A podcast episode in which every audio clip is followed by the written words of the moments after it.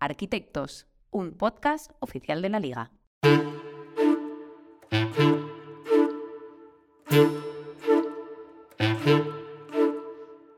Si la arquitectura se define como el arte de proyectar y construir edificios, se podría considerar que los clubes de la liga también cuentan con sus propios arquitectos, los encargados de proyectar y construir jugadores, luego personas, pero también equipos, plantillas. Soy Roberto Benito y en Arquitectos vamos a conversar con personas implicadas en la dirección futbolística de los clubes para conocer mejor todo lo que conlleva esta labor. En este episodio recibimos a Manu Gil, el director deportivo del Club Deportivo Etense, un club centenario que ha vuelto al fútbol profesional por la vía rápida, un triple ascenso. ¿Cómo? Vamos con ello. Hola Manu Gil, ¿qué tal? Gracias por pasarte por Arquitectos, ¿cómo estás? Muy bien, Roberto, encantado de estar aquí contigo. Muchas gracias por pasarte y más eh, en este tiempo, en enero. Sabemos que es un momento complejo para las direcciones deportivas. Si ya tenéis mucho trabajo de costumbre, eh, imagino que, es un periodo todavía con más cargas y que te lo agradezco doblemente. Me gustaría, como siempre, empezar repasando contigo, eh, Manu, tu, para conocerte mejor. ¿cuál, ¿Qué recuerdas tú de, Manuel Gil, futbolista? Bueno, pues la, bueno, la verdad que yo empecé, como todo el mundo, prácticamente muy joven a jugar en categorías inferiores del Club Deportivo Eldense, luego pasé por el colegio, etcétera, etcétera, y un poquito mis inicios futbolísticos empiezan en Elche, en el Kelme. El Kelme es un equipo histórico de aquí, de, fútbol base, donde prácticamente me tiro desde infantil a, a juvenil de primer año. En edad juvenil, la verdad que yo tenía buen nivel y destacaba y me voy ya a Valladolid en Firma Valladolid, el primer año que hicieron la residencia allí de, futbolistas en Parquesol y tal, con un buen proyecto de cantera. Compartí allí residencia con jugadores que luego estuve en Primera División, con muchos. Y bueno, me tiro en Valladolid una temporada solamente, tenía 17 años. Y luego eh, no me adapté bien, eh, me costó salir de casa al principio, era muy joven. Y bueno, y me vine a jugar al Albacete, Estuve jugando en Albacete en División de Honor dos temporadas, jugué en el filial de Albacete, eh, el filial del Albacete me fui a Jumilla segunda vez, luego me fui a, a Elche, eh, el Chilicitano, siempre cantera, jugando en tercera división, y luego ya pues el Dense, Jumilla, eh, me fui a Italia a jugar y a estudiar, compaginando los estudios con mi, el fútbol con, mis con los estudios. Yo estudié Derecho, licenciado en Derecho, y con 25 años en el fútbol. Llevo una trayectoria pues, a, nivel de, fútbol base buena y, y luego pues eh, la verdad que me desanimé, me decanté más por los estudios y aunque el fútbol es mi pasión, vi que ya no iba a llegar y, preferí pues dedicarme a otra cosa sin dejar el fútbol de lado. Esa es un poco mi trayectoria a nivel futbolístico. ¿Cómo, cómo ahora que con esa perspectiva, eh, imagino que entiendes perfectamente a, los jugadores que tienen que desplazarse, ¿verdad? En, esas edades tempranas, lo complicado que es, porque al final, más allá de, futbolistas, somos personas y tienes que dejar atrás una convivencia con la familia, adaptarse a, un nuevo lugar. Imagino que, tienes esa experiencia muy lúcida y, te ayuda a tomar decisiones, ¿no? Claro, al final eh, te pones en la piel del jugador porque tú has pasado por ahí cuando firmas a jugadores jóvenes o cuando de jugadores extranjeros que ahora estamos trayendo y se deja la familia, es duro. Yo me acuerdo que cuando yo jugaba en el Valladolid y venían mis padres a verme y, se iban, me tiraba dos días llorando. Y tenía ya 17 años, que no era, no era, no, era un niño tampoco, ¿eh? Sí, no es un crío, pero, pero, pero me dolía. Entonces, pues bueno, pues al final haber pasado por ahí y haber tenido esas vivencias, pues te da un plus con respecto, o te, tienes más empatía con respecto a los jugadores que, que estamos, que traes o lo has vivido y al final sabes por, por lo que pasa cada uno. Y otra cosa que me llama la atención de, esta introducción que has hecho es que eh, cada vez es más habitual, y entiendo que la expresión de los clubes, porque creo que además después mm, redunda también, no solo a nivel personal, sino en, el campo, eh, y esto lo contó muy bien eh, Roberto Lave en, el estreno de Arquitectos, es el hecho de que tú ya estudiaras, ¿no? En, aquel entonces, de que tú compaginaras la carrera de fútbol con, con los estudios, es algo que para aquel entonces era menos común todavía.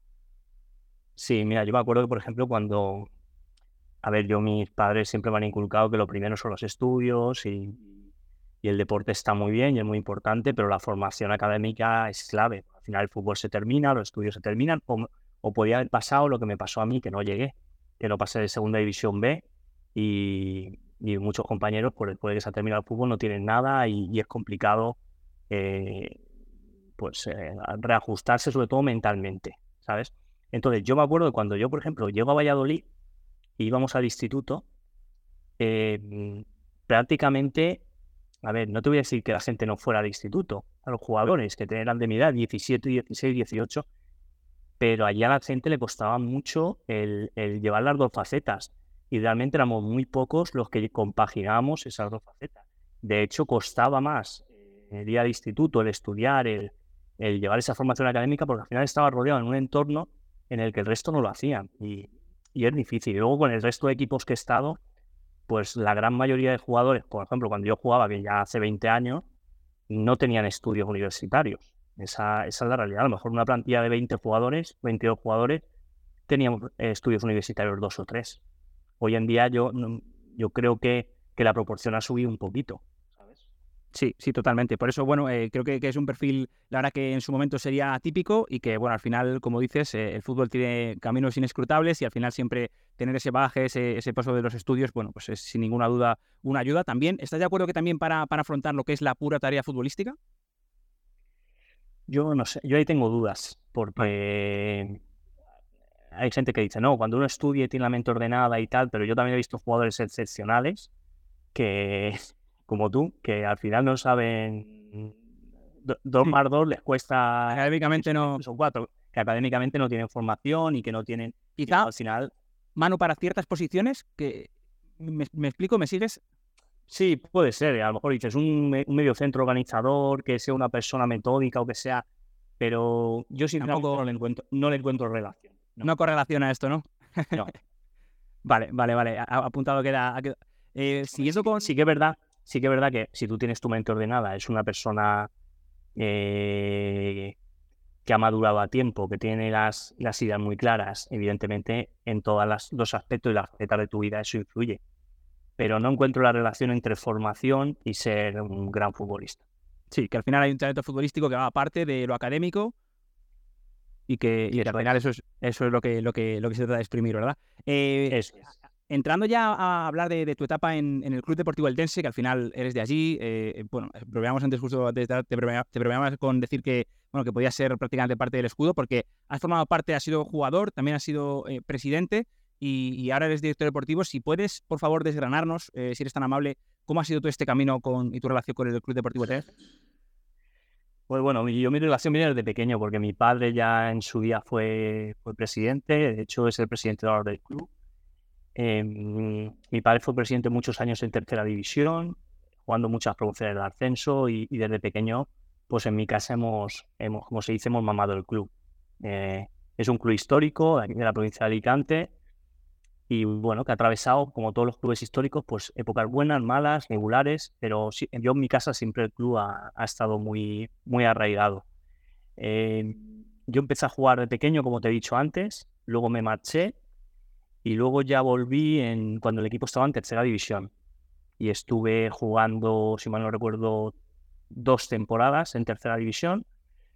Y luego me dejé el club. Y mm, al retirarme, terminar mis estudios y demás, con 28 años entré directivo al club. Con 29 me tocó ser presidente del club por circunstancias. Y ese año hice de director deportivo y de presidente en tercera división y conseguimos el ascenso a, Segunda División B después de, muchísimos años. Y en ese equipo pues estaba, teníamos un equipazo. Teníamos, estaba Mario Rosa, estaba Sol de Vila, estaba David Faz, estaba Tavares, el, el delantero aquel del Castellón tan bueno. Subimos a Segunda División B. Estuvimos, yo estuve dos temporadas en Segunda B como director deportivo y me marché la, al terminar la segunda temporada, dejando al equipo salvado en la, en la categoría y, habiendo hecho traspasos, habiendo traído jugadores pues que hoy en día muchos están en primera división, Aridane, Sergi Guardiola, eh, Kim Araujo, que en su día estuvo en el Córdoba, Albacete, etcétera, etcétera. O sea, muchos futbolistas que, que hoy, que a día de hoy, pues, eh, campistas fútbol profesional y que en el DAS son muy recordados. Qué bueno, qué interesante. Al final, eh, eh, bueno, eh, lo que se ve es que llevas ya mucha trayectoria, aunque ha sido quizá con, bueno, entre, entre idas y venidas, pero ¿tú cuando eras futbolista te imaginabas la dirección deportiva o te imaginabas más en un cargo quizá institucional o quizá relacionado con, con, la abogacía? No, a ver, yo la abogacía me gusta, pero, pero me gusta más el fútbol, ¿sabes? Y mi pasión es el fútbol y al final no, me, no, es que me lo llegara a imaginar, al final he ido ligado al club y una cosa me ha llevado, me ha llevado a la otra. Eh, como te decía, después de marcharme, me tocó volver a entrar a las dos temporadas porque hubieron problemas en el club y, me buscaron.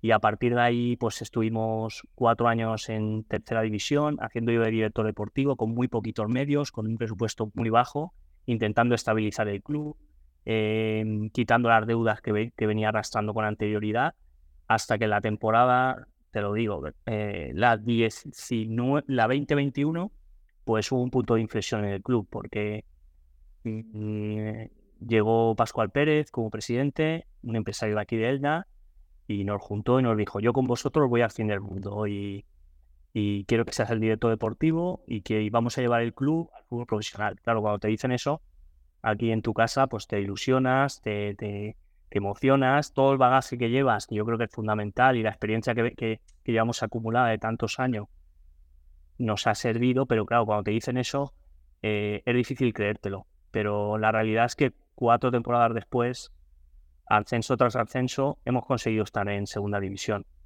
Y, y, yo siempre lo digo, al final todos los errores que hemos cometido durante los años anteriores eh, a la hora de filtrar jugadores, a la hora de tomar decisiones. Eh, ha llegado un punto que nos ha llevado una madurez a nivel de tomar decisiones, a nivel de control de lo que es el mercado de fichajes, de lo que es cada categoría, que eso yo creo que ha sido clave del éxito para que en tan poquito tiempo hayamos llegado eh, a, lo que, a lo que era nuestro sueño, que era el fútbol profesional.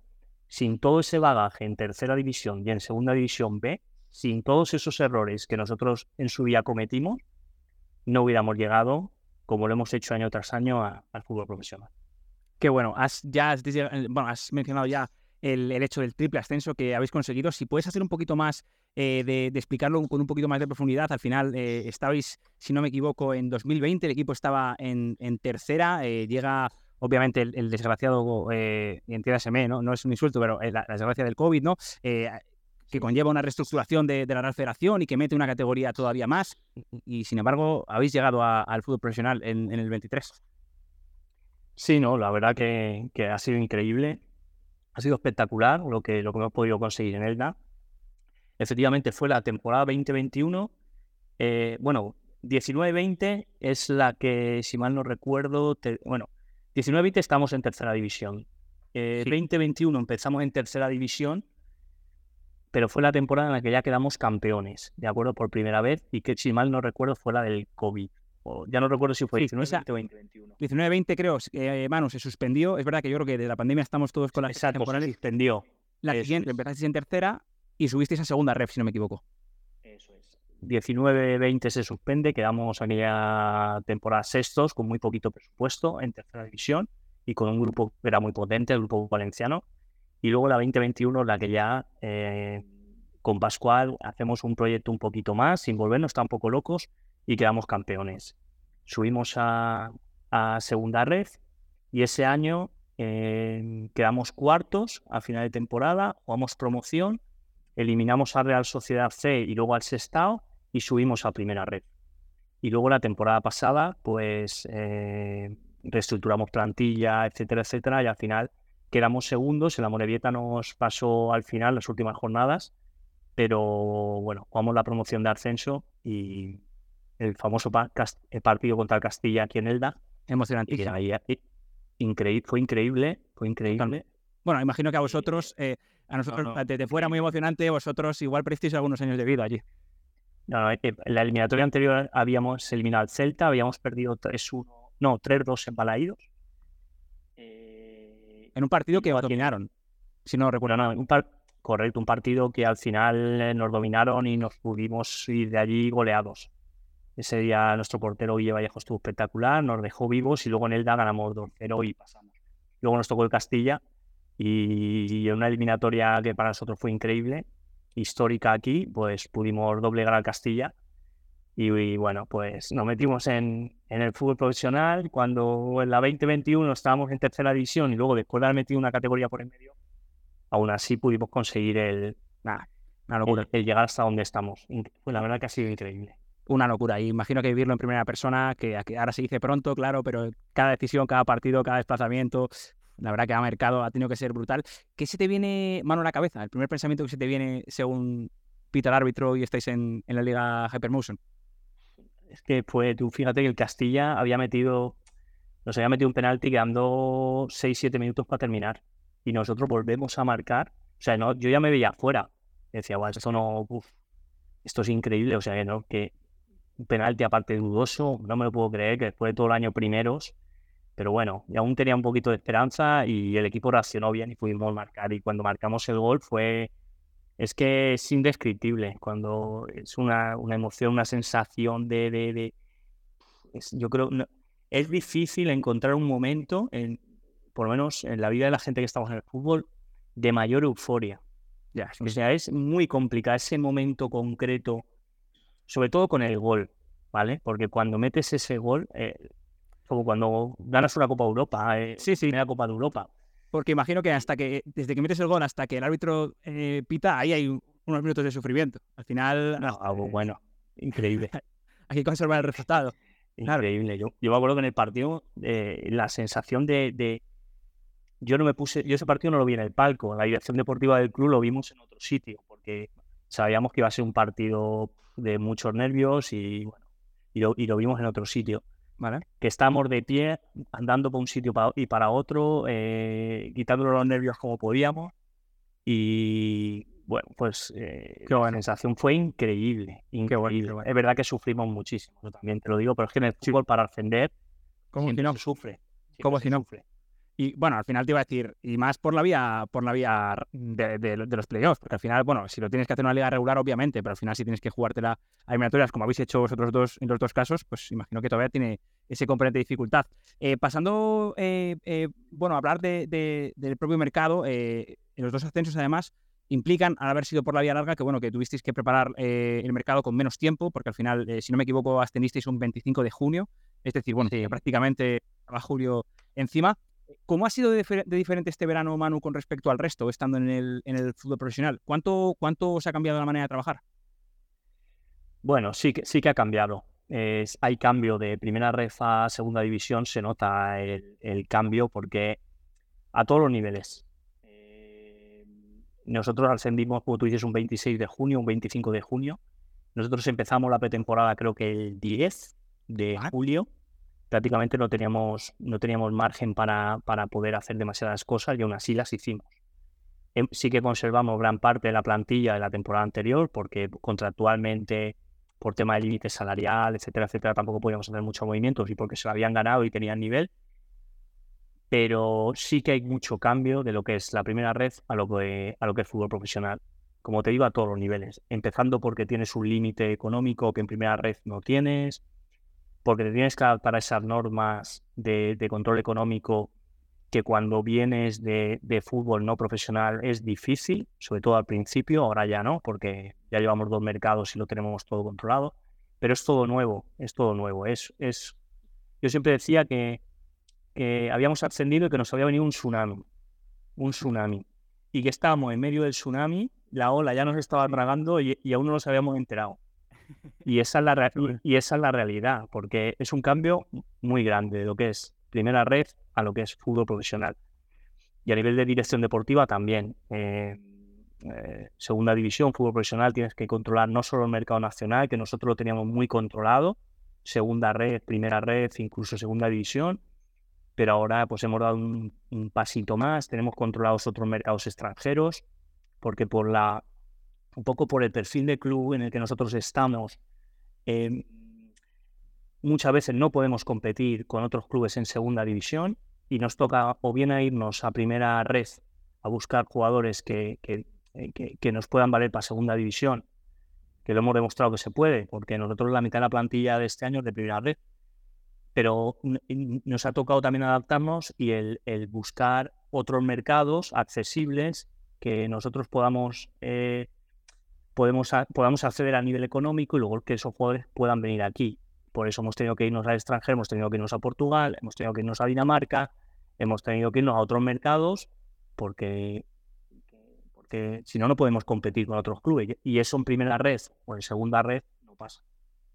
Me, ya que introduces este tema de, bueno, del mercado y de, cómo lo hacéis de manera más pormenorizada, eh, me gustaría si nos puedes contar eh, cómo, cómo, cómo organizáis en el club de, modo genérico toda la tarea de scouting durante el año. Eh, ¿Cuál es el, qué procesos tenéis, las personas involucradas, qué clase de informes? bueno, si nos puedes desgranar un poquito cómo es este proceso de trabajo en el, en el club. Sí, mira, nosotros la dirección deportiva la componemos tres personas. Estoy yo como, dirección eh, como director deportivo, está Hugo Rico, que está junto a la dirección deportiva conmigo, y está eh, Víctor Lafuente, que lo firmamos cuando subimos a, Primera Red eh, de Lucam, que es el secretario técnico. Y al final somos una dirección deportiva pequeña, porque solamente somos tres personas, que nos toca hacer muchas cosas que quizás en otros clubes hacen otros departamentos o hacen otras personas pero sí que es verdad que entre los tres hacemos un, yo creo que eso ha sido clave en los ascensos, hacemos un grupo muy bueno, eh, muy compenetrado, en el que todas las decisiones las hablamos entre los tres y las pensamos muchas veces. Nos organizamos todos los fines de semana para ver partidos en directo, de segunda división, de primera red. Estamos viendo fútbol internacional todas las semanas. Eh, tenemos nuestros contactos en extranjero para jugadores que destaquen o para que nos hagan negociaciones en el extranjero. Y al final, pues yo creo que tenemos una muy buena planificación solamente para ser tres personas y ser una dirección deportiva pequeña. Y yo estoy muy contento porque al final los resultados están ahí. Tampoco nos ha hecho falta volvernos locos por subir a segunda división y meter muchísima gente. Primero porque el club no se lo puede permitir y segundo porque entre los tres nos lo visamos y, nos lo comemos. Nosotros hacemos desde lo que es la dirección deportiva hasta la tramitación de, de, todas las licencias del fútbol profesional en el club con el programa de la liga y al final pues eso nos da una agilidad a la hora de, cerrar negociaciones o que a lo mejor bueno. no tienen. qué bueno, qué bueno. Pues entre los tres nos lo guisamos y nos lo comemos y es mucho trabajo, pero al final es satisfactorio y así nos ha ido bien. Y un poco la manera que, que tenemos de trabajar. Por entenderlo bien, eh, Manu, eh, la cuestión es que todos los contratos, imagino que el resto de clubes o un club al uso eh, tiene que filtrar ese documento a, una sección legal y directamente a la sección legal, en este caso, la, incorporáis vosotros con tu figura y, por eso explicas que podéis ser tan ágiles, ¿no? Qué bueno. Claro, al final, al final es lo que yo digo. Yo negocio con el jugador o con el agente, estamos con el agente, negociamos con el jugador, preparamos el contrato, firmamos los contratos, los revisamos, eh, subimos los contratos a la aplicación de, la liga, pedimos el TMS, pedimos los transfers, eh, tramitamos la licencia del futbolista y todo eso lo hacemos entre tres personas. No tenemos horas, eso es verdad, pero también lo hacemos con gusto y eso nos da una agilidad a la hora de las negociaciones y, y, unos conocimientos a todos los niveles de lo que de cómo se tramita todo que bueno que yo creo que nos que nos, ha venido muy bien en, estas temporadas y, bueno, pues es una faceta más que, en un club pequeño pues nos toca hacer. Quizás en otro club, como tú decías, pues hay veces que enviar los contratos, los tiene que revisar una, o los tiene que preparar un abogado, los tiene que revisar una vez que se firmen, etcétera, etcétera. Luego un departamento de competiciones o de licencias con una persona, pues eso aquí nos toca hacerlo todo, todo a nosotros.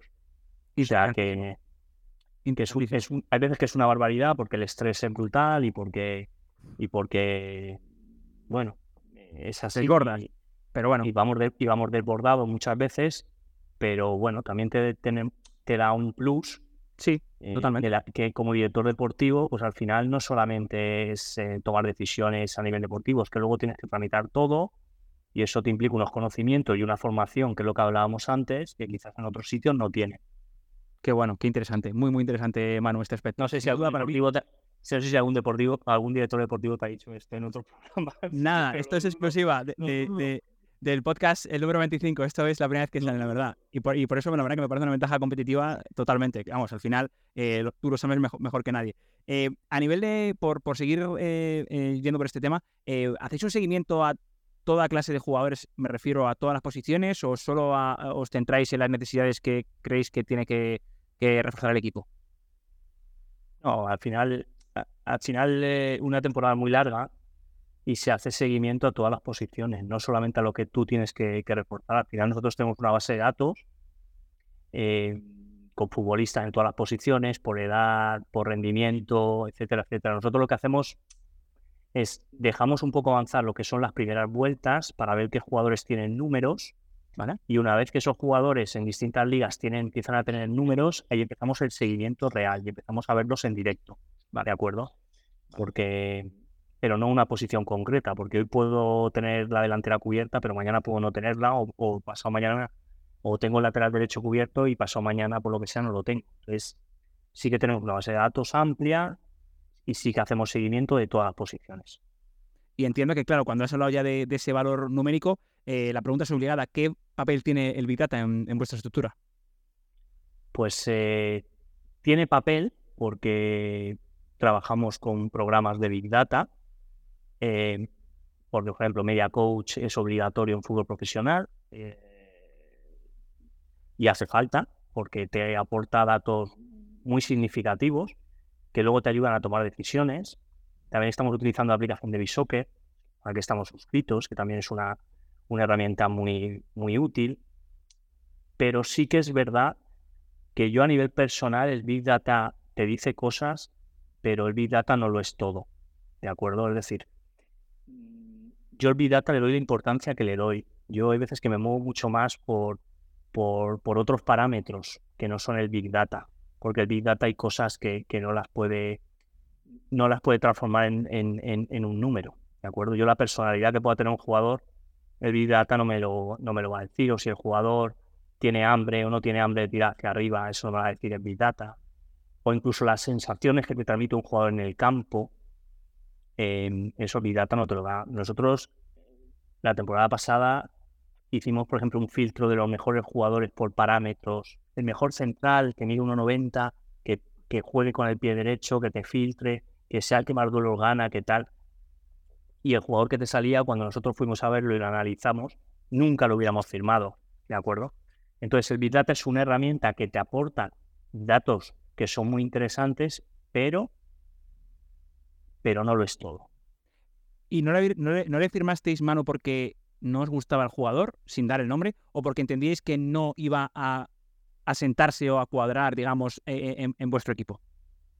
No, porque no, lo no cuando, cuando lo vimos, al final no era... No te convencía. No encajaba, no, claro, no encajaba en el perfil que nosotros buscábamos y esas condiciones que en un papel sí que aparecían, o que te decía que este jugador era el que más lo ganaba, el que tal, luego las sensaciones no fueron, no fueron buenas como para poderlo firmar los números son muy fríos.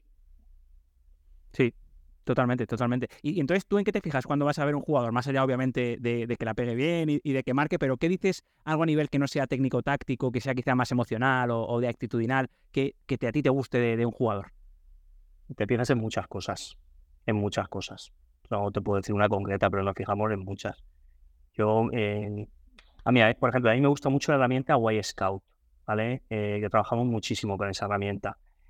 Y yo siempre se lo digo a Victoria Hugo. Eh, yo me pongo un jugador y en los cinco primeros minutos que me lo he puesto para verlo, ya no te digo en directo, te estoy hablando de la herramienta. Las sensaciones que me transmite, para mí eso es clave. ¿eh? Eso ya te hace profundizar más o menos en el, en, el jugador. Si tienes malas sensaciones, mm, eh, la verdad que, influye, a mí me influye bastante. Es decir, los primeros minutos de ver un jugador, de, ver cómo conduce, de ver eh, la presencia del jugador, de las sensaciones, esa para mí es clave. Y luego hay otra cosa que, por ejemplo, este año nosotros tenemos un sistema de juego muy marcado, que ya veníamos utilizando la temporada anterior. Por ejemplo, si tengo que ver un punta, lo primero que, que analizo si se adapta al, al sistema de juego nuestro, porque eso es fundamental. Yo, al final somos un equipo que tiene balón, pero que también lanzamos mucho, que jugamos en segunda jugada, y tengo que analizar o analizamos por si ese jugador encaja en ese, en ese, en ese esquema, en ese sistema. Nosotros también en casa, por, el, por, el condicionante del estadio que tenemos, eh, jugamos una cosa y pues eh, analizamos si ese jugador encaja tanto en el sistema, tanto en, la, en, el, en el contexto en el que se va a mover. Y eso para nosotros es clave. Luego, pues ya te fijas en otras muchísimas cosas. Pero bueno, un poco generalizando es esto. ¿Y cómo difícil es, Manu, eh, el hecho de intentar extrapolar un rendimiento? Porque al final, imagino que es lo más complicado, ¿no? El hecho de, sí, este jugador me gusta en este equipo, pero le traigo a Elda eh, en este club. Eh, ¿Qué armas tienes? ¿O es intuición? no, mira, eso, eso es importante. Por ejemplo, a nosotros los últimos años nos han funcionado jugadores que en otros clubes no estaban funcionando. entonces, lo, eso es importante. Por ejemplo, te pongo el caso de, de Manu Nieto. Ahora lo ha firmado Leche, ¿vale? Esta semana, que es un jugador que venía de la Andorra, que venía de no hacer números, que venía de no ser importante. Manu Nieto con nosotros, nosotros no, no lo firmamos por lo que ha hecho en el Andorra o por lo que hizo en el Andorra. Al final lo firmamos porque vemos que tiene una serie de condiciones o que tiene las condiciones para poder explotar. Y para eso un jugador hay que ponerlo en el contexto adecuado, hay que darle confianza a ese jugador y hay que ponerlo luego a, jugar. Entonces, nosotros más que el rendimiento anterior, porque por, por el perfil de club en el que estamos, yo no puedo firmar jugadores que sean top sobre el papel de segunda división, porque no puedo competir con otros clubes. A mí me toca buscar eh, las condiciones del futbolista, ver que tiene esas condiciones y luego ponerlo en el contexto para que esas condiciones que aún no ha explotado en otro sitio, aquí, lo, aquí las, pueda, las pueda explotar. Y un poco eso es lo que nos ha funcionado en esta, en esta última etapa sobre todo en el que hay clubes que tienen por historia, por presupuesto, que están por encima de ti y tú tienes que jugar tus otras, tienes que jugar tus bazas, ¿vale? Para poder competir con ellos. Uno de los titulares que, ha dejado una de las entrevistas y, siento no citar el medio porque no lo recuerdo era que te bueno que, tocaba hacer apuestas tocaba ser valiente no en, eh, teniendo en cuenta la competencia eso es nosotros nosotros no nos pesa el, el hacer apuestas lo tenemos muy claro. Es más, hay veces que con el cuerpo técnico incluso tenemos nuestros rifirrafes, porque nosotros si un jugador tiene las condiciones, eh, nosotros lo, traemos. Pero te lo digo así, aunque esté en segunda red o aunque esté en primera red, a nosotros eso no nos da miedo. Al final esto es fútbol y sí que es verdad que las categorías están por algo y hay un salto y se nota ese salto, pero un buen futbolista que le veamos que tiene un buen perfil, nosotros no tenemos ningún miedo en meterlo en el fútbol profesional y lo hemos hecho. Nosotros este año hemos firmado jugadores de segunda red, que cuando lo firmamos al principio la gente decía, pero ¿qué estáis haciendo? Muchos jugadores de primera red, que le vemos las condiciones, está jugando con nosotros ahora en segunda división y no nos ha pesado. Y al final, en clubes como el nuestro, hay que hacer apuestas, porque si no, te, si te quedas simplemente con la gente que no quieren otros clubes de segunda división o otros futbolistas que están ya de vuelta, al final yo creo que eso no es al final eso no te conduce a, o es difícil que te conduzca a conseguir objetivos. Yo prefiero gente con hambre, que tenga condiciones, que venga debajo, que valore dónde está, a gente que ya viene un poquito de vuelta y que ya está en su, en, caso futbolístico. Interesantísimo esto que cuentas, Manu. Eh, y, creo que además se ratifica en que ha habido, creo que este año es, y tú me corriges, eh, el que menos rotación de plantilla ha habido, igual también por los condicionantes que has comentado antes, pero es que es verdad que eh, de los cambios de categoría que habéis hecho últimamente, eh, había, ha habido entre casi 15 y 20 fichajes. creo que del salto de, tercera a segunda, de segunda a primera ref, demostrando un poco esto, ¿no? También incluso con los entrenadores, ¿no? Que también no, te temblaba el pulso si considerabas que era lo correcto para el club. Claro, al final, yo siempre lo digo, que nosotros en la dirección deportiva estamos para tomar decisiones y decisiones en las que, nos, en las que nosotros creamos. Si yo veo que un futbolista, por mucho que haya subido con nosotros, no tiene nivel para la siguiente categoría, no, no, si puedo, pues no, no, no lo tengo plantilla. Con dolor, Igual que porque al final... Con dolor, por supuesto, y con agradecimiento, pero al final hay que tomar decisiones.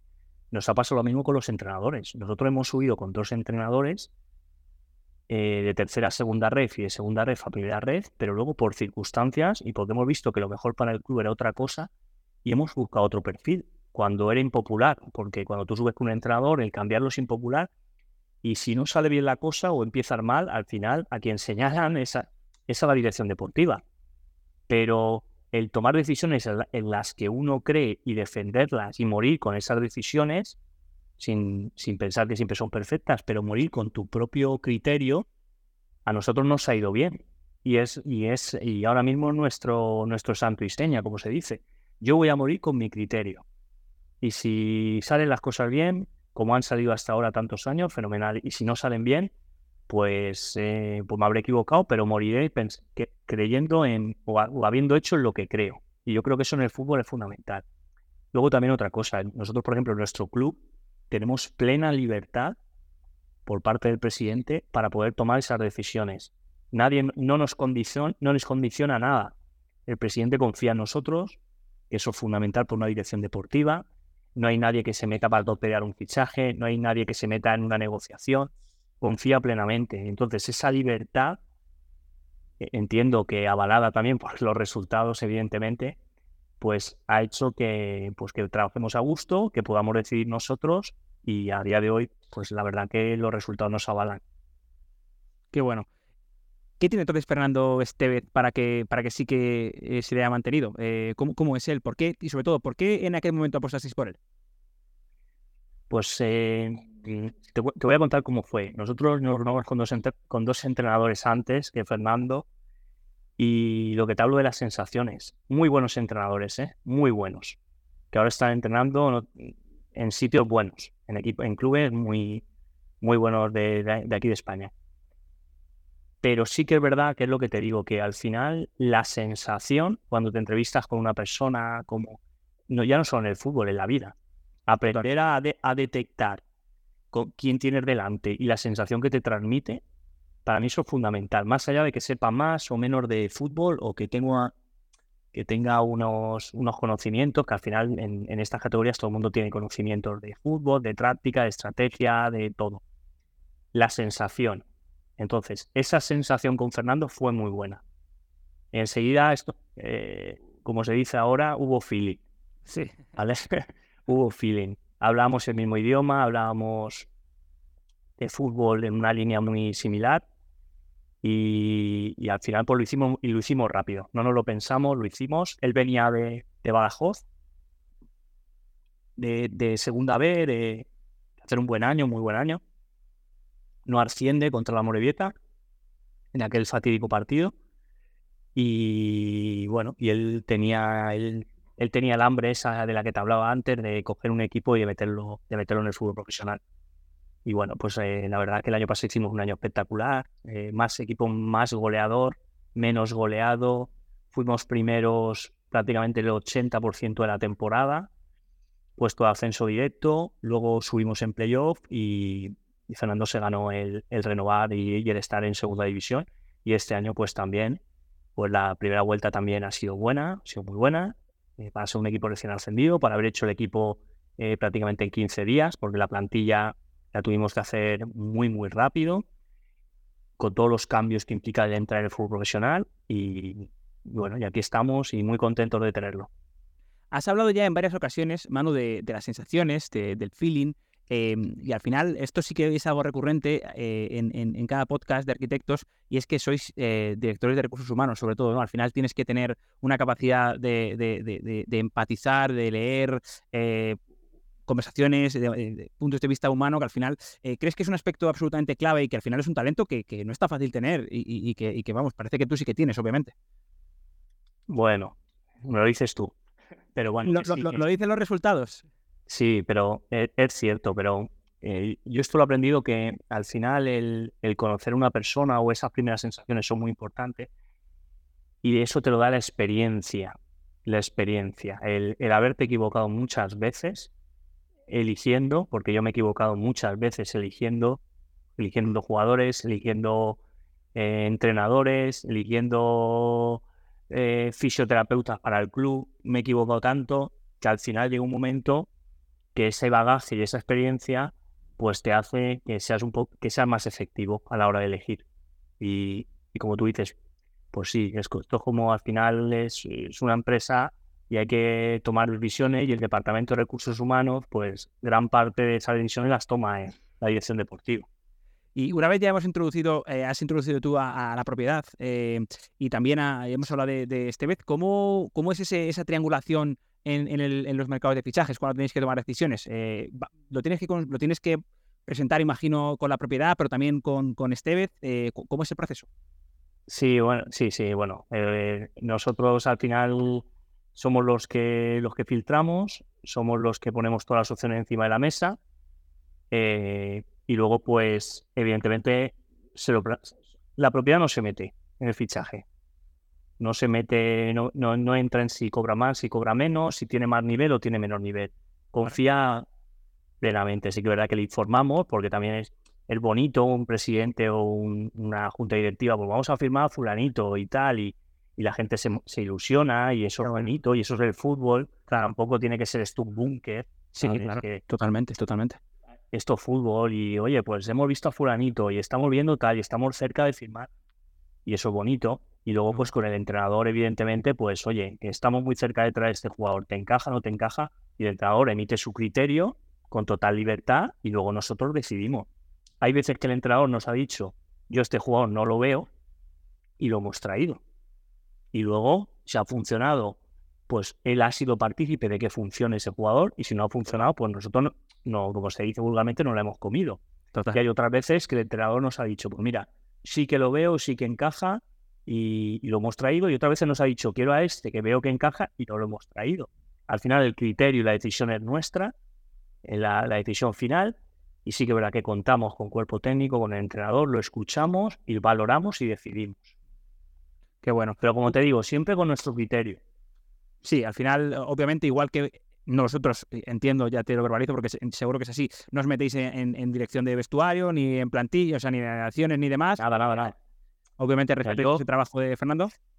Hay direcciones deportivas que sí que pueden entrar o entran y, discuten con el entrenador esta alineación o lo otro, o tal, aunque eso cada vez pasa menos porque los entrenadores han cogido un rol muy importante de mucho peso en los clubes y esos roces que pueden haber luego son, son malos para todos.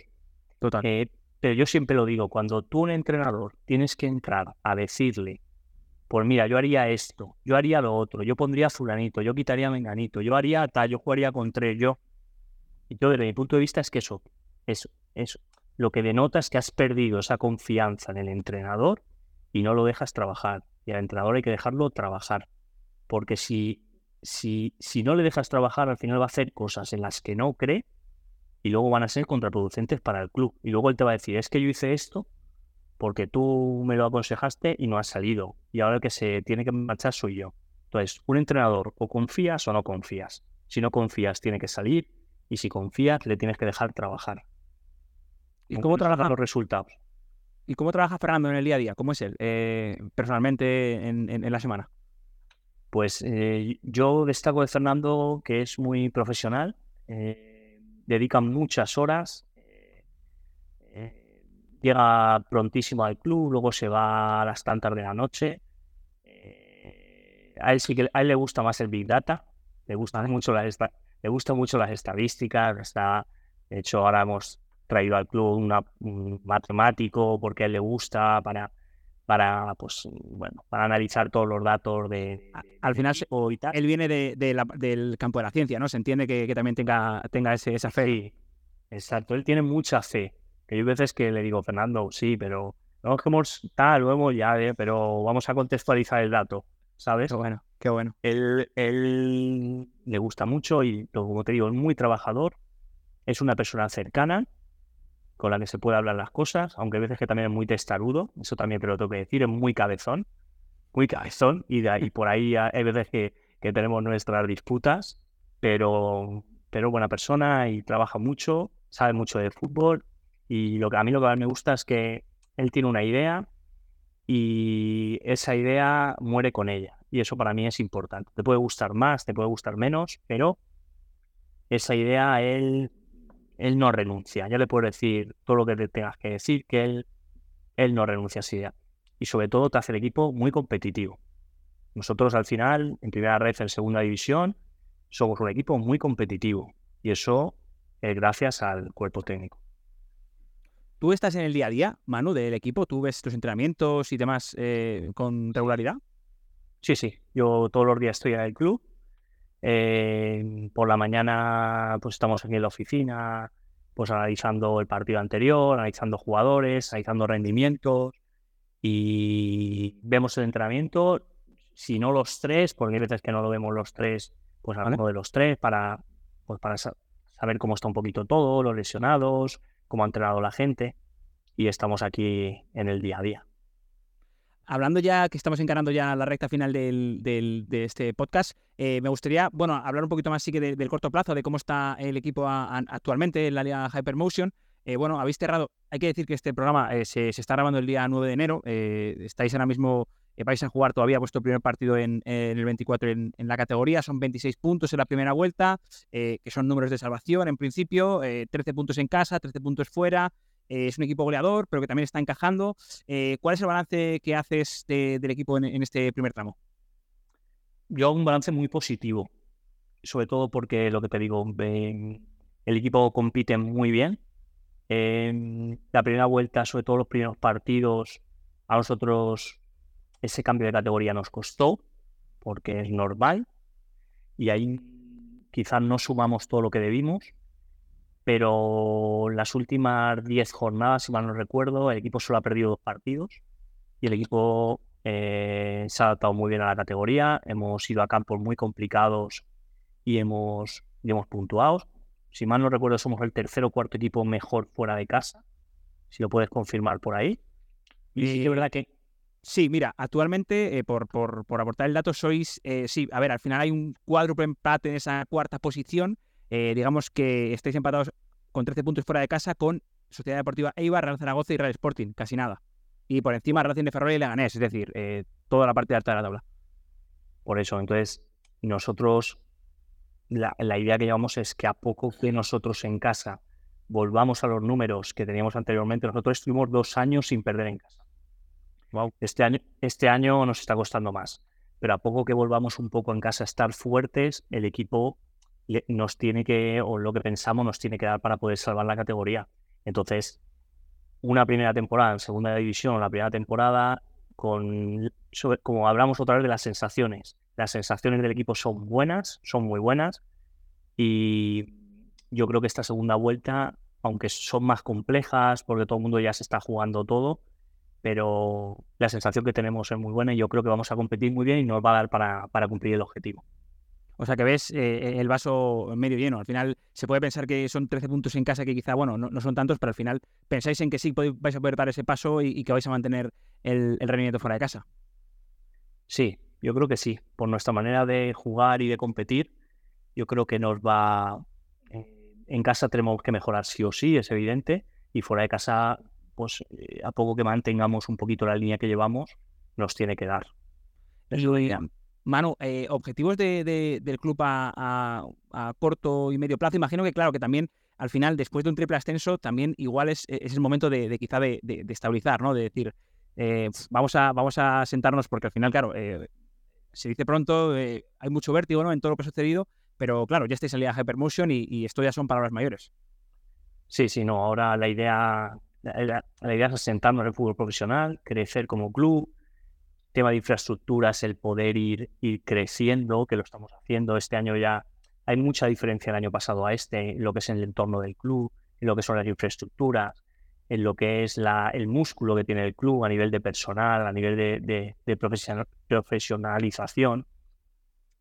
Y, y, esa, y esa es la línea. Es decir, nosotros tenemos que mantenernos ahora unas temporadas en segunda división para poder llegar a la altura de, otros clubes que ya han alcanzado lo que a nosotros nos toca por alcanzar, no a nivel deportivo, sino a nivel de, estructura. Y eso nos lo va a dar el, estar en el fútbol profesional y, el, y, la permanencia. A partir de ahí, pues iremos creciendo. Nosotros no podemos pasar de 0 a 100 en una temporada. Pues tenemos nuestras carencias, que es evidente, pero también es verdad que los jugadores notan, el entorno nota que el club está creciendo, que está creciendo con, con, con una base sólida y, que, y eso es lo que queremos. Pues eh, mira, este año tenemos ahora tres, tres campos de césped natural que antes no teníamos. Eh, el estadio se ha hecho una inversión grande, tenemos unas oficinas muy chulas, hemos hecho gimnasio nuevo, eh, sala de piensa nueva, se va a hacer un comedor para los futbolistas, para que puedan desayunar aquí, que son cosas que antes no teníamos. Pues se va evolucionando poco a poco, tenemos unos servicios médicos que ahora son top, pues estamos evolucionando en cosas que quizás hace el año pasado no teníamos y el anterior no soñábamos y poco a poco, pues esa es la evolución que llevamos. Totalmente, es que al final, claro, hay que, hay que se consigue un triple ascenso sobre el campo, pero claro, hay que aclimatar, digamos, y adaptar toda la estructura a, las cotas, ¿no? Que se, que se van consiguiendo también en, el césped, que al final eh, se ha ido tan rápido, afortunadamente, ¿no? Y con tanto trabajo, por supuesto, y, y, con, la, con la pizca de suerte necesaria, Manu, ¿crees en la suerte para acabar? La suerte en el, en el mundo del fútbol influye. Eh, nosotros hemos ascendido tres temporadas consecutivas jugando tres playoffs, en la que en los últimos minutos de esos playoffs la balanza se podía haber decantado para el otro lado perfectamente. Pero perfectamente. Nosotros subimos de primera, de segunda refa primera, con una parada en el último minuto de nuestro portero de un gol era, era gol. Y eso, y eso nos, nos, fíjate, una parada. Y, sí, sí, sí, pero... Y, no, y nos cambió de pasar de segunda red a, a primera red. El año pasado nosotros subimos en un playoff en los que los últimos cinco minutos del playoff hay un penalti en contra y un gol a favor. Y luego, después de ese gol a favor, hay un... Me río porque... sí, sí, porque... Hay un, hay un tiro desde el centro del campo, desde más de 60 metros, de un jugador del Real Madrid, que no me acuerdo si era... No me acuerdo quién fue. Bueno, del Castilla, que no entró por 5 centímetros. Desde el centro del campo, que nuestro portero ya no llegaba. O sea, te, te cambia el fútbol, en un segundo te ha cambiado todo. Y para eso, aparte de hacer las cosas bien, o sea, tú tienes que hacer las cosas bien para poder llegar ahí, con opciones. Y luego son circunstancias. Y luego son detalles, circunstancias. Llámalo suerte, no lo sé. Yo suscribo. No sé si eh, hago una referencia a Match Point de, Woody Allen. Al final, una película que no sé si la has visto, Manu, pero que al final eh, ejemplifica muy bien esta, esta clase de casos. De, que al final hay cosas que caen de, un lado o de otro por, por detalles. Eh, bueno, increíble la vida. Al final hay que, lo que dices, hay que trabajar para intentar que esos momentos salgan cara. ya sí que estamos ya en, la recta final del, podcast. Manu, no te quiero quitar mucho más tiempo. Vamos con las dos preguntas habituales con las que cerramos cada episodio. La primera sería si puedes compartir con nosotros, por favor, alguna figura del fútbol que a ti te, te marcara personalmente, ya sea a nivel deportivo o, personal. Uf, a nivel deportivo. a, mí, a, nivel deportivo, como futbolista, a mí me gustaba mucho. Bueno, me han gustado tres jugadores. Y los tres de Barcelona. Y no soy de Barcelona, ¿eh? Pero a mí Cristo, Cristo Stoico me encantaba. Ronaldinho pues, me volvía loco. Y Rivaldo me ha vuelto loco. Esos tres futbolistas, para mí, eh, yo jugaba extremo izquierda, en su día era zurdo, y esos tres futbolistas, para mí, fueron, me han hecho disfrutar. Para mí el fútbol al final, hay veces que se nos olvida que el fútbol es un deporte donde hay un balón y donde al final la gente paga por disfrutar de ese deporte, de, de lo que ve. Y muchas veces, ah, yo hay veces que lo discuto con nuestros entrenadores, ¿no? Es que hay que, hay que apretar, hay que robar, hay que morder, ya, pero, pero también hay que jugar al fútbol, que esto es un deporte. Y, se juega con un balón. Y al final, el que juegue con balón y lo haga bien, ese tiene más probabilidades de jugar que el que no sabe tocar el balón. Luego hay más cosas. Sí, a, mí esos tres, a mí esos tres jugadores me han, me han marcado porque para mí son puro fútbol. Muy buen gusto, muy buen gusto. Además, creo que no había salido, creo que Stoikov todavía, eh, ni Rivaldo, me, suena que Ronaldinho sí. Así que bueno, eran, ya merecían una mención honorífica. Y para cerrar, eh, Manu, ¿algún hábito que tú tengas, que, lleves diariamente, semanalmente, eh, a cualquier nivel y que te ayude a ti a, realizar tu, labor? a realizar mi labor. ¿Algún hábito o alguna manía? Manía también vale, sí, porque al final es algo que haces recurrentemente. Pues mira, te lo voy a decir, pero no sé si te va a dar la risa. Yo los, yo los domingos que jugamos por la tarde siempre voy a misa el domingo por la mañana. siempre. con, la con la familia. Siempre. Y mi mujer siempre me dice, venga, vamos, vamos esta mañana a misa a ver si vamos a, pedir, a pedirle mal pedido al Señor que, que nos ayude y tal, porque ve el sufrimiento y ve de todos los fines de semana. Y yo siempre que jugamos domingo por la tarde, nosotros vamos a misa siempre el domingo por la mañana. Bueno, al final es un hábito completamente respetable que quizá, bueno, eh, hay cada vez menos gente que practica, pero que al final ha sido historia de, nuestro país y que, creo que no, no tiene que, vamos, eh, provocar ningún tipo de, risa ni nada. Al final es la manía. Yo, yo, mi hija, por ejemplo, viene a los partidos siempre con una virgen en la mano. Siempre. Es, a ver, al final, mañana ha sido cuna, ha, sido católica. Eh, vamos, claro que sí. No quiero decir que, al final que sí, que sí, que, que es así. Y al final, eh, no sé si es un, no es una manía, porque, pero no sé, parece que te, te reconforta y te hace también ver las cosas. Yo muchas veces me pasa que te hace ver las cosas que el fútbol no es lo único en la vida, que hay cosas más importantes que, que esto tiene importancia porque para nosotros la tiene, pero a veces le damos más importancia de la que tiene, sufrimos más de lo que toca, porque al final sufren mucho. Porque yo siempre lo digo que cuando tú confeccionas una plantilla es como si fuera como si fuera tu bebé, tu hijo, que lo está viendo crecer, que lo está viendo rendir, que lo está viendo y, y sufres, como cuando tienes un hijo, sufres. Seguro. Y, y, cuando sufres, pues al final te metes en el papel de director deportivo, de las críticas, de esto, de lo otro, tal, y no te das cuenta que hay más cosas, no te das cuenta que hay gente que, que sufre por otras cosas y que esto al final es para disfrutarlo. Y nosotros, yo al principio lo hablaba con Víctor y con Hugo, que están conmigo en la dirección deportiva, que siempre estábamos sufriendo. Pero este año, cuando llevamos 10 jornadas, hablamos y dijimos, vamos a dejar de sufrir y vamos a disfrutar la categoría, que nos lo hemos dado estamos en segunda división, que vamos a estadios con 25.000 personas y, vamos a disfrutar de lo que es el fútbol. Totalmente. bueno, y un poco eso, no sé si es una manía o una mentalidad, pero bueno, te lo digo a ti para que lo sepas. No, no, muy acertado. Al final eh, me, encanta la frase y me ha venido, es muy vanidad, pero es que el fútbol es eh, lo, más importante de lo menos importante, ¿no? No, no recuerdo ahora mismo quién fue eh, el que la dijo, pero completamente de acuerdo. Y bueno, al final eh, cada uno tiene sus, hábitos, a ti te, van bien. Eh, este, bueno, tú encuentras ahí tu, tu, tu, foco, ¿no? Tu paz, tu, tu, estado mental apropiado. Así que bueno, encantado de que lo, hayas compartido con nosotros, Manu. Y, muchísimas gracias en general por, por la entrevista, por todo este rato. Te deseo muchísima suerte a ti, a todo, a todo el Club Deportivo Eldense en este regreso al fútbol profesional tras muchísimos años, si no recuerdo mal, desde la década de los 60, que no, disfrutaba el club del fútbol profesional. Imagino que, claro, las caras de, la gente allí pues, tienen que ser algo brutal. Y, nada, os deseo muchísima suerte en lo personal y te agradezco mucho también eh, tu tiempo, Manu, de verdad, muchas gracias. Nada, Roberto, muchas gracias a ti y mm, nada, encantado y de darte la, enhorabuena por hacer este programa porque la verdad que los directores deportivos somos los grandes olvidados de los de los clubes del fútbol, no salimos prácticamente en ningún sitio, no, no hablamos, no hacemos ruedas de prensa, todas las semanas, no se nos escucha.